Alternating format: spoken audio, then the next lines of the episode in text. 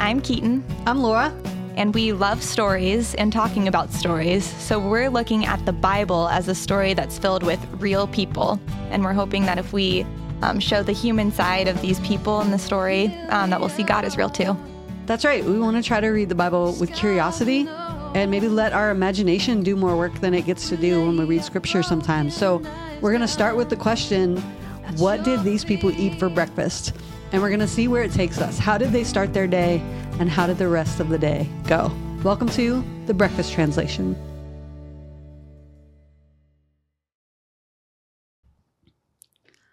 So, we talked about Moses' story in our last episode. We should say that Moses' story is most of those first five books of the Bible. Yeah, he's got a big old story, doesn't he? He does, yeah. And those first five books uh, are very important, like in the history of um, Judaism. They there's a name for them because they were so considered so special to the founding of a people, right? So the first five books uh, are often called the Pentateuch. Have you heard that word before? I have. Before, yeah. Mhm. And so it's kind of this idea that these are the foundational stories. Uh, and it used to be like I, I'm re- I'm remembering this as like a talking point, but it used to be I think up until a certain point you were supposed to almost memorize those first five books that you would commit them to memory because they were so yeah it was almost like uh, yeah So foundational. yeah, um, and they know those maybe like we are. Ideally, we would know the stories of Jesus as Christians, right? That they would be almost a part of our regular language. That they would have regularly told these stories and recited the verses and gone over the highlights and lowlights of all the stories and and the commandments, and that they would have been working them out all the time in their in their world.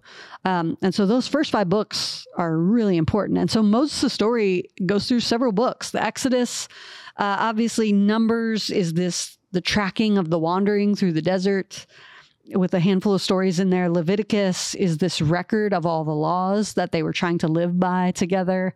And Deuteronomy is also like almost like just a telling from a separate angle Mm. uh, with more of an emphasis on the holy law. So it's not all just like a linear climb through the story. It's No, different things that they're kind of sussing out from. They have their purposes, yeah, Mhm. but a lot of that is during the time of Moses. Uh, now, Moses' story ends on this kind of sad note. We should have mentioned this maybe in the last episode, but it almost it ends with him just out of reach of the promised land. right. Like Yeah. he sees it and then he said, Yeah, God says you can't go in because yeah. they were scared of the giants. It's a it's another tangled thing. There's there's a moment that is kind of described as Moses being unfaithful, where he strikes a stone to get rock out, to get water out of it. Mm. because he doesn't trust that water will show up any other way. And I, it's again, we talked about how Moses' story is loaded with good questions, and I think Mhm. that would go onto the list of this doesn't seem fair. Right. But I think he because he did a lot. I mean, five books of the yeah, Bible. he, Come on. he, he did a lot of good things. Yeah, we would want to make the case for him, but I think that's also part of the story. Is that as important as all these human agents are, the story is never just about them. The story is always about God moving God's people. And that even if somebody like a Moses who rises up and plays this giant role, it's still not a story about him. That it's still a story ultimately about God and God's people trusting each other and covenanting with each other. And so, as we get into what we're looking at today, we're moving into this next sort of phase of the story where they're inching closer and closer to that promised land. Uh, fun fact about Joshua Judges Ruth, which is uh, a sentence in itself, if Fun you really think about, about it. yeah. Joshua Judges Here's some Ruth. fun facts. Yeah. um, so, one, it's a sentence, Joshua Judges Ruth, but also, uh, did you ever do Bible Bowl? I never did Bible Bowl. You're welcome. Tell, tell me about Bible Bowl. So I think it's still a thing, but in certain churches, Bible Bowl was basically like if you combine Sunday school and Jeopardy. it's that's what you get is Bible Bowl. Okay. And so every year they pick like a certain number of books and kids from around at least the country, if not the world, study those books and learn all these details about them enough to do like a quiz and there's buzzers. hmm Like you and- buzz in and you say oh, yeah, orange. yeah. Or you not would never say yeah. orange. That I don't think orange is in the Bible. I could be wrong about that. Somebody will have to fact check us on And that. on the next episode, you'll find out if orange was in the Bible. We'll Stay find out. tuned. I mean, that's crucial to breakfast is oranges. Mhm. So we that we should get on that. Um, but you do like it's fun because I would sometimes. So I was on Bible Bowl, and the year I was on it, I think I only did it one year because I think our our church group kind of slacked. At the we weren't very good. Only one year. Yeah. I was not a hardcore Bible bowler, but the year I was on it, we did Joshua, Judges, and Ruth. And and the year you were on it, did you feel a little bit morbid about? I did feel like this Bible is maybe a little weird because they are they're very violent books, Mhm. and especially Judges. There's all these different like leaders that rise up, and they often meet their demise in really gnarly, gruesome ways. Ah, very Game of Thrones. Yeah, it is very Game of Thrones. And there's even one, I think the one I was telling you about earlier, I can't remember exactly. King Ehud, maybe? Okay. There's a guy who gets stabbed. You're not ready to Bible bowl again. No, it's been too long. Uh, but there's a guy who gets like stabbed in the gut, and the text talks about him like his stomach closing over the knife. Mhm. And I remember Mhm. being pretty grossed out by that. Mhm. Yep. Um, yeah. And the fun part about Bible Bowl is that a lot of times our team in particular, we would not really study. We would just sit through the first couple rounds and like hear all the answers and then memorize the answers, or at least that's what I would do. that uh, sounds efficient. But I do, I will say in these books, Rahab stands out, has a story. If for nothing else, especially when you're a kid, the idea that a prostitute is in the Bible uh, is so intriguing hmm obviously, right? Like you're going along and there's all these stories and there's the names you know. There's the Abrahams and the Josephs and and then you get to Rahab being a hero. Um I just want to say a few things about this, right? We kind of prostitute because language changes. That's not a word. We try to find like different language around that some days now. I don't know if in your world, like people sometimes use the word sex worker Right. uh, to kind of just show that prostitution is very often a social state almost as much as like a life choice, right? hmm Or and so people who end up doing sex work, a lot of times it's out of desperation. Right. And I just want to say, especially in the case of Rahab, here against I think we've talked about this before in in maybe when we've encountered some of these women in the story of Jesus. But worth noting again, if people are just jumping in, like very often women did not have any other access to wealth or like survive. It's a mode of survival because they can't just go get a job Right. there's an, you cannot be a Starbucks barista. Uh, you, there's there's very few routes for you to take. We even talked about this a little bit with Hagar, right? Like she ends up being a servant in Abraham and Sarah's household, which leads to her having to bear a child for them, right? So her body becomes less than her own, and that's certainly true here when we look at Rahab's story. Um, I think it's it's important to say there's a reason it's the oldest profession is because women very often have not had any other route. Uh, if they, let's say, they're in an abusive marriage, or a husband dies in the war, or they don't get married, like there's lots of things that could have led a woman to being desperate. Absolutely. Um, so we want to consider that when we think about this story. Also, it was the reason it's the oldest profession is because there were plenty of men who wanted to partake. Right. It was a. It was. I mean, that's why it was accessible to women to Right. take advantage of that Yes. opportunity for sus- sustenance. So it is a whole society problem. hmm I think we, it's just worth remembering this. I remember learning this is more, we might have talked about this when we talked about the book of Acts uh, or the Gospels. Um, but I remember learning that there's an ancient library. I want to say in Athens, but I, I could be wrong about that. But just to make the case for how prevalent this was in the ancient world, there was a library where it had a secret tunnel to the brothel that was across the street so that men could go in I would be like, I'm just pretend like they're going to read some nice scrolls and then take the secret tunnel.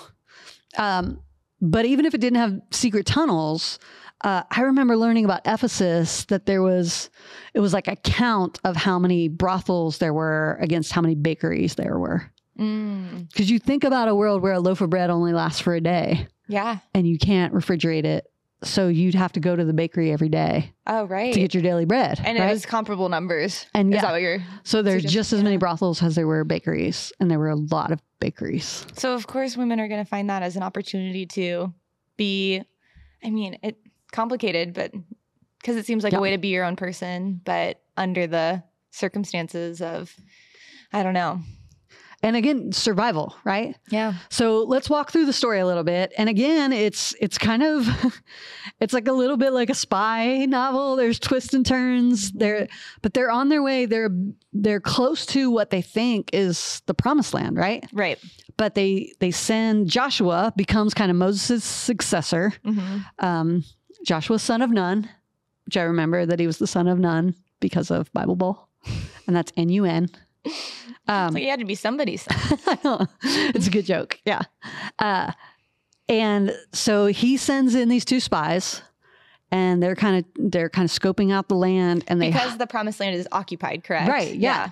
it's not just like People there. it's not a big like sign for lease right? right. yeah there's people there so again we are looking at a world in which sometimes the story of god seems to move through violence and that's or violence is at least part of the story and and god's people have to work around it or in it or through it um, funny enough they kind of if you remember the story they take it by marching No, I don't remember that. remember they march around the walls of jericho Oh yeah, yeah, yeah. yeah, and Okay. so it's actually the the marching that does it so it's less violent than it you would expect from a, a takeover like this but I think there's a song about it somewhere in my brain. I'm brain. sure there is yeah um, and if you were a little kid you had to like i always make little kids like march around Mhm. and pretend like they're in the the marching band so but yeah so the joshua sends these spies and he keeps them at rahab's house or her brothel right and there's this moment where she has to lie to hide them and she has to deceive the people who are basically they come to her you have spies in here and she has to pretend she doesn't She's like, they went that way. yeah, they went that way. And in return for the first, I think this is our maybe the first case of they went that way, hmm like the first misdirection. hmm Any, so if you've ever seen a spy movie, Scooby Doo. yeah, any episode of Scooby Doo, it all comes back to Rahab, which I think is important. Um, it's kind of a tricky story. Like I don't know if you remember. Did you do you remember learning about the story as a kid? No, I didn't. Do you, I did think you? it's- I I do remember learning about it, but I think it's a tricky one because there's deceit there, right? Right. Um, I always They think in fact did not go that way. right. Yeah, she she made that up, and I think it's a tricky one to teach because here's this is what we've seen every week, right? Is God is in the circumstances with people is ultimately going to carry out what God wants in the world, but it is not the perfect perfect thing we expect it to be. That it's through these families that where one son's loved more than the other. It's through Noah who passes out on the beach. It's through Moses who just killed that one guy that one time. It's all these tangled stories. And so here you have it's almost like God is using the fact that Rahab has probably gotten good at saying they went that way. hmm She's probably had to cover up for a lot of men in her life.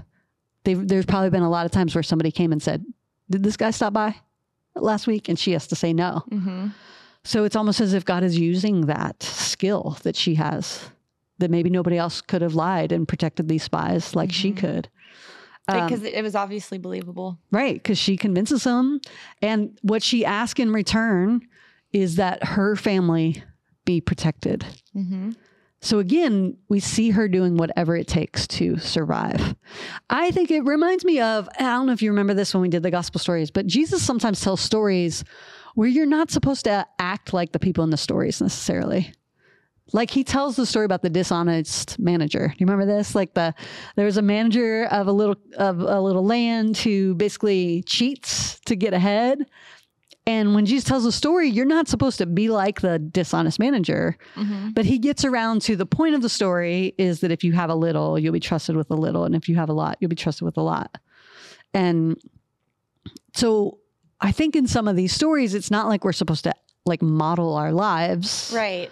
but we're supposed to see that there's still some truth in the story. There's still some thread of God's presence or God's provision, right? There's still there's a way that God is moving even when nothing is perfect. Mm-hmm. Which should be comforting to us because I can't fathom we've have you ever had a day where you were perfect? I don't know. Maybe last last Thursday you thought you might have got there. my recent memory. Yeah, I mean, I, I can't put a date on it, but Mhm. maybe. Uh, but I find it to be comforting. absolutely. Um, so let's let's think about this. When you think about the person of Rahab, we don't get as much about her as we do about, you know, a Moses. right. We don't have sprawling chapters about her life. We just get this this little window into Mhm. who she is. Uh, any any picture you have of her for breakfast? Uh, first thing that comes to mind is maybe family eats first. Okay. Like protecting, yeah, protecting her crew seemed to be on the forefront. Like I don't know what her motivation might have been beyond making sure that her family's protected once Yeah. their um, living situation get, will eventually be attacked, and she Yeah. finds a way to make sure that her people are cared for. Yeah, maybe she has a lot of people depending on her. Mhm. especially if she's not just a a sex worker or a prostitute, but she's the person running the brothel. She would have felt responsible She's for the, the, head other of the people. household, essentially, which Yeah. we don't get to see very much as far as women go in the Bible. Yeah, so she may have been the one sitting back to make sure everybody ate before she did. Um, I like to think of, and I don't know if this is this is totally just me projecting, Mhm. and and maybe just playing with this a little bit. That's okay. But I think maybe breakfast was a clarifying moment for her. Mm. like it was a moment of mercy to her to have the sun come up. You know, that some part of her can't love what's become of her life. And um, I want to use a couple Frederick Buechner lines here. Okay. Surprise. Not not in the least. Yeah. we need to have a like a stinger, like a little song whenever we quote Frederick Buechner. Fredner. Beekner. That's a good one. Um, because he has a couple of, of good lines about this, but this is actually not. So I was, I just, because he just passed away uh, not too long ago. And so I've been rereading some of his works and I just reread, he's got a book called Godric that is based on a real life saint, but it's kind of an imagining of this saint story. And part of his retelling of this saint story is to, to pay attention to just how unsaintly this saint is. Ah. And there's a line uh, that's, I have not been able to stop thinking about it, but Godric at one point prays, uh, God have daylight mercy on my midnight soul. Mm. And I don't know if you can can relate to that feeling of like I'm a certain person in the morning, And then sometimes and sometimes I feel like I'm a different get person in the the darkness. day goes yeah, on. where you're just tired and worn out, and nothing feels as true as it did in the daylight. Mhm. Um, you know, and I think there's some literal when he's telling that story, it's because Godric goes out drinking and partying at night and is thinking ahead to the morning when he's probably not going to feel good about his decisions. Mhm. And so that line came to my mind that that maybe Rahab at breakfast, it's a moment of returning to her real self. Right. Um, I want to say another, uh, while we're talking about him, he also has one of my other favorite lines. This is specifically about Rahab. And this is from, I've used this book before, This Peculiar Treasures, where it's these like short entries on different characters in the Bible. Um, and he, of course, makes a note of an important thing that Rahab is actually in the genealogy of Jesus. Mhm. And uh, he says Matthew lists Rahab as one of the ancestresses of the Lord Jesus Christ, which we need to. I like that word, ancestresses. Yeah. And he says that may be one reason why there was something about freewheeling ladies with warm and generous hearts that Jesus was never quite able to resist. Uh, and I just have always kind of appreciated that framing of it, Mhm. right? That there's something in the blood of Jesus, the blood that's running through his veins when um, the notorious sinner, sinful woman comes in and cleans his feet with her hair Mhm.